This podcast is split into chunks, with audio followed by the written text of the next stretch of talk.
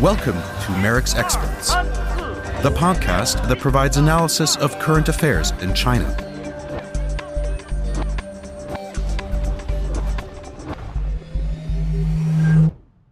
On February 4th, 2022, the 24th Winter Olympic Games will be opened in Beijing. The city will be the first to host both Winter and Summer Olympic Games.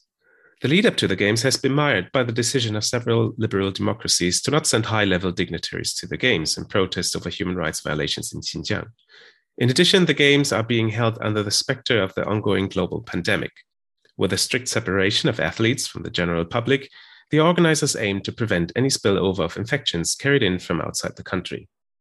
My name is Johannes Heller-John, and to talk about the Winter Olympics 2022 in Beijing, I'm joined by Valerie Tan, analyst at MERICS, with a focus on Chinese elites and societal debates, among other topics. Welcome to the podcast, Valerie. Hi, Johannes. Thank you for having me. A pleasure.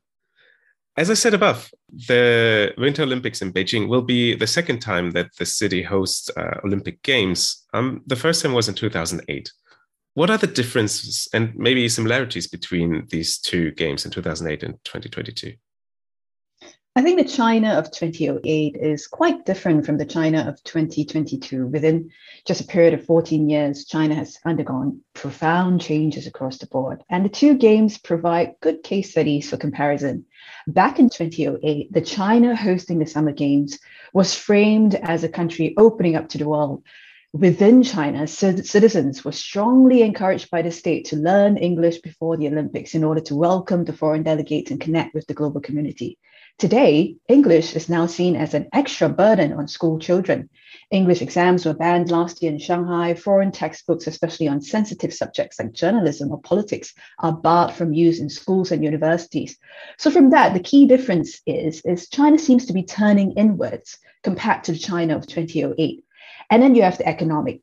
China was called market of the future in 2008. Today, it's now viewed as a formidable competitor. At the same time, China's geopolitical ambitions have also grown in tandem and are challenging the US led international liberal order. So, one thing that stayed consistent between 08 and 22 is the ruling regime.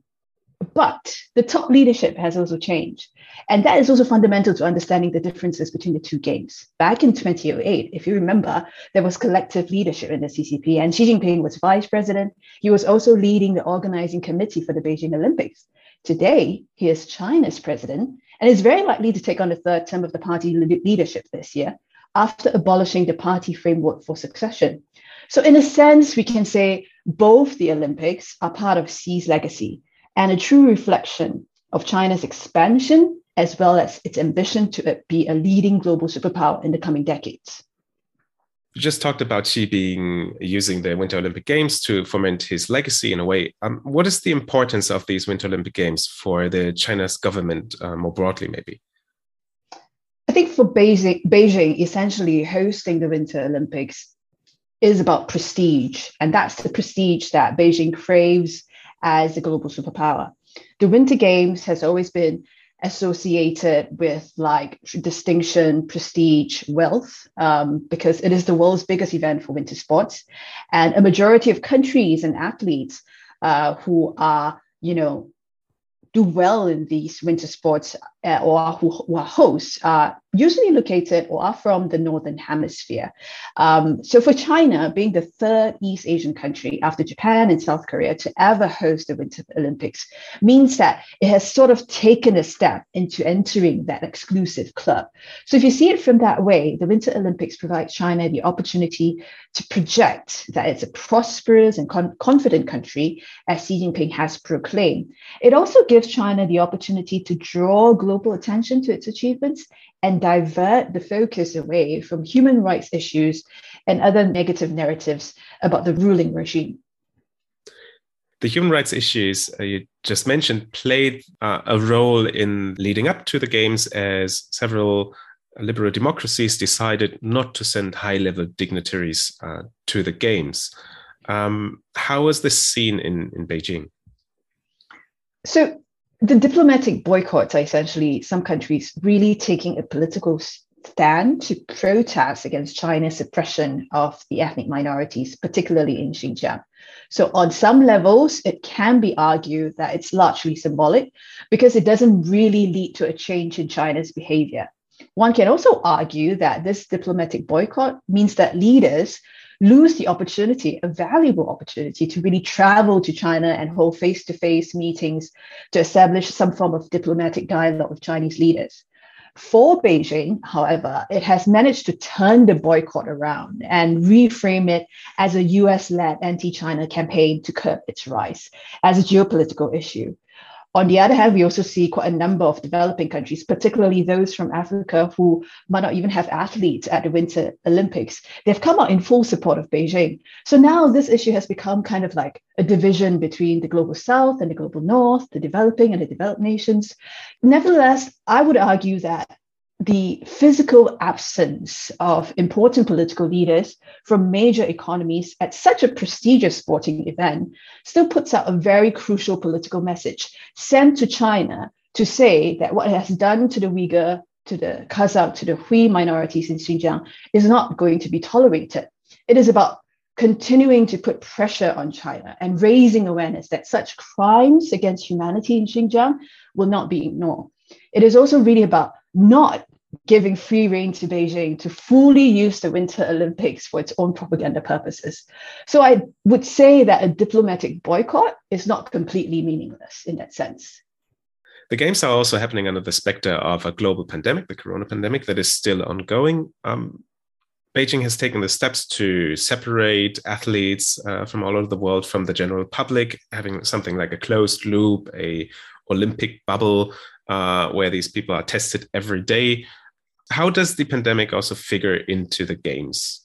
I think the pandemic has given China the grounds and the justification to install what you just described as and what has been called the most stringent regulations ever governing the health and movement of athletes and team officials at the Olympics. So, like you said, the mandatory daily testing for COVID 19, locked up in a closed loop where they can only travel between hotels and sporting events using authorized vehicles. And there have been reports of how, like, even before they travel, some athletes self isolate for 14 days before they arrive in Beijing to kind of minimize the risk of them being tested positive. Because if they do test positive, they will be put into quarantine. And some athletes have been reportedly saying that, you know, such stringent rules have given them a lot of anxiety and stress. So, on the one hand, we can understand and view these strict measures um, as necessary, done in the name of health and safety to curb outbreaks of a very infectious virus. On the other hand, the pandemic has really given Beijing the perfect justification to assert its authoritarian control over foreign delegates at a major global event. And this control also extends to media personnel and, and, and similar personnel as well. Also, in, in the lead up to the game, there was uh, an app developed, marketed to international audiences to, to follow the games, but there were also concerns ab- about data security in this app. Could you say something about that as well? Yeah, so for the Winter Olympics, there is this app called My 2022, uh, which has been developed by a China state owned company. And under the playbook for athletes and team officials who are taking part in the Winter Olympics, the International Olympic Committee, the IOC, has mandated that this app has to be downloaded by team official and athletes 14 days before they travel. It is used for them to update their vaccination record. It is used to update their test results, their COVID test results, and also used to monitor their health. And if they were, you know, if they have symptoms or whatever, they are supposed to use the, the app to report it to the uh, organizing committee. At the same time, it's also an app to like, you know, for people to use to find out what the upcoming events, where the transport you can take, where the different venues, the locations, maps, and things like that. So it's quite useful for participants in a sense. And a, research institute in Canada, the Citizen Lab, has uncovered like, you know, cybersecurity flaws. Uh, one is the encryption flaws, which means that people can intercept the exchange of information between the app um, and the organizing committee. And then the other thing is they found like built-in censorship where over 2,400 words were considered banned. There's a chat function on the app. If you key in certain politically sensitive words, it will be censored.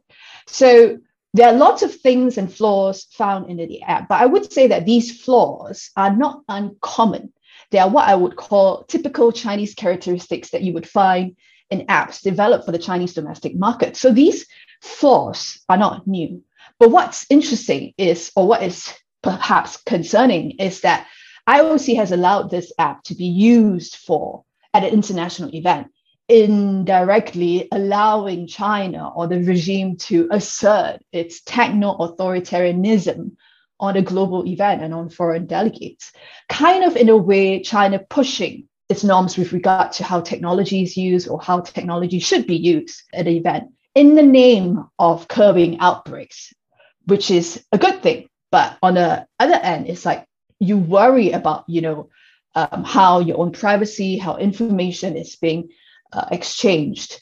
Um, so that's what I think that is concerning in, in the sense because IOC has come forward to say that they did check on the app and they found no cyber vulnerabilities. But then again, you have some a third party coming in to say, well, there are flaws. So why weren't these taken into account? So I think there's a lot to be said about the responsibility of the IOC, but at the same time, because the host is Beijing, so it shows that Beijing wants to host the games, but on its own terms. It's very interesting. Thank you for that insight. We talked about the impact on, on international participants, athletes, media before, but let's turn into how, how the games impact Chinese citizens. Yeah, I mean, it's it won't be surprising to me to see like Chinese citizens having a sense of national pride, seeing their capital city, Beijing, to become the world's first to host both the summer and the winter games. But I also see a deep disconnect between the aspirations of the political elites in China and on the ground the demands and the interests of the citizens. The Games are held in the middle of China's most important holiday in the Chinese calendar, the Spring Festival, where millions travel cross country uh, to return to their hometowns and reunite with their families once every year. And for the second year in a row, the government has called on citizens to sacrifice their family reunions and stay where they are during the holidays in order to cope the outbreaks uh, and local transmissions of COVID. For those in Beijing, that's an extra layer because uh, the local government there has called on residents to stay at home, to avoid driving, to work from home if they have to, so as to minimize traffic congestion and air pollution during the games. So, again, as with its COVID approach, Beijing is asking its citizens to sacrifice for the greater good. I mean, can you imagine how citizens in Munich would feel, or in St. Moritz would feel, if they are told that they're not allowed to visit their families during Christmas, which is also a very important holiday for the sake of the Winter Olympics? I think people would be very angry. So the same can be said for the Chinese citizens. And even in China's very tightly controlled internet space, people have expressed anger and frustration at the strict travel restrictions imposed on citizens during this very important festival. So at the very top, you see this you see the Chinese leadership want, you know, they want to portray this image of prosperity and confidence at the Winter Olympics. At the bottom, there are pockets of frustration and anger coming from citizens who are losing patience with the strict COVID travel restrictions and being forced to sacrifice very important family time in the name of national pride sports officials claim that China is a huge market for, for winter sports. Um, traditionally, I would say China has not been known as a winter sport destination. Uh, is that changing with the Winter Olympics, or, or, will the interest in winter sports die out when, when the games are over? I think um, in the national, in the Chinese propaganda, they have been uh, dangling this word about how, you know, since they won the bid to host the Winter Olympics, 300 million Chinese citizens have now joined to be participants of winter sports. That sounds like a big number, and it's a very good number to use if you are somebody who are who's promoting ski resorts to build ski resorts to investors. Um, I think the idea about hosting the Winter Games to introduce more Chinese to winter sports is part of the regime's pro- propaganda push to justify why they are spending billions to build these massive facilities and host the Winter Olympics. Again, I really see a disconnect between the political elites and the Chinese citizens. Because on the ground level, even though 300 million is a big number, winter sports is still not something that is, well, it is desirable and aspirational. And from time to time, you'll see reports of how young Chinese who are living in Beijing would, you know, go on a short trip over the weekend, drive to the outskirts of Beijing to the ski resort or snowboard. But these are just pockets. They are not like um, mass masses of number because winter sports is still a very expensive, uh, not easily accessible kind of activity for the average Chinese citizen. And I'll tell you why. Because first of all, in order to be involved in winter sports, there is that huge first investment to be able to afford somebody to, to teach you, to be able to buy those equipment, your snow boots, your snowboards, they cost quite a bit. And it's not exactly affordable for the average Chinese citizen. And you also need to be able to afford that transportation to go to that kind of a snow uh, venue, a snow sports venue. And during summer, there are indoor sports venue. Again, it, it, it requires a certain amount of wealth. And on top of that, not just the initial investments, there's also the health insurance. Um, because of a lack of social safety net, that is, if you are seriously injured, in it, you you you need to be able to afford hospitalization bills to be able to treat that injury. And we all know winter sports can be quite injuries from winter sports can be quite serious. So for the average Chinese citizen, it, it's too much of a big risk to get involved in. So I think that it, there will be pockets of Chinese within the Chinese population who see this as something aspirational and they can do over the weekend. But on a mass scale, I don't think that is likely to see a big pickup at any time soon. Um, so you would see this debate going on as well um, after the, the, Summer Olympics, where you know the stadiums built for the Summer Olympics, they they called they were called white elephants. Nobody used them, um, and you would see the same kind of debate come up during the Winter Olympics as well. These these really very expensive slopes that they built uh, in Zhangjiakou. Uh, and Yanqing, you know, the areas where they're hosting the Winter Olympics, they will be abandoned after a while because these slopes are basically for athletes, for you know people who are professional sports, winter sports athletes. So it would not be opened to the average Chinese. So yeah, you would see them, you will see more white elephants, and that will be uh, one of the issues that is likely to come up after the Winter Olympics for China. Tying it back to the beginning of our conversation, uh, you said that this uh, Olympic Games are also about Xi Jinping's legacy and, and protecting China's soft power globally. Once these games are over, what is next in this regard? What do you think? I think 2022 has been earmarked as a very important year for the party and for Xi Jinping particularly. He is vying for a third term as the party's leader. And this is also the first year after the party has celebrated its centenary. So for the party, this is like the year that they embark on the next stage, uh, which is the Xi Jinping era. So the Winter Olympics is kind of another box for the regime to tick uh, to say that we have achieved that, and another achievement to put in a bag to say for, for Xi Jinping to tick to the 20th Party Congress in autumn to say, look, I've done a lot for the country, and I deserve to be the leader of the party for the next five years. So I think in that sense, that's what it means politically for the party and for Xi Jinping.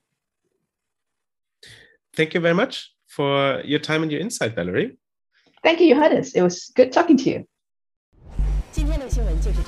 You have been listening to MERICS Experts, the podcast from the Mercator Institute for China Studies in Berlin. If you want to learn more about our work, please visit us at merics.org.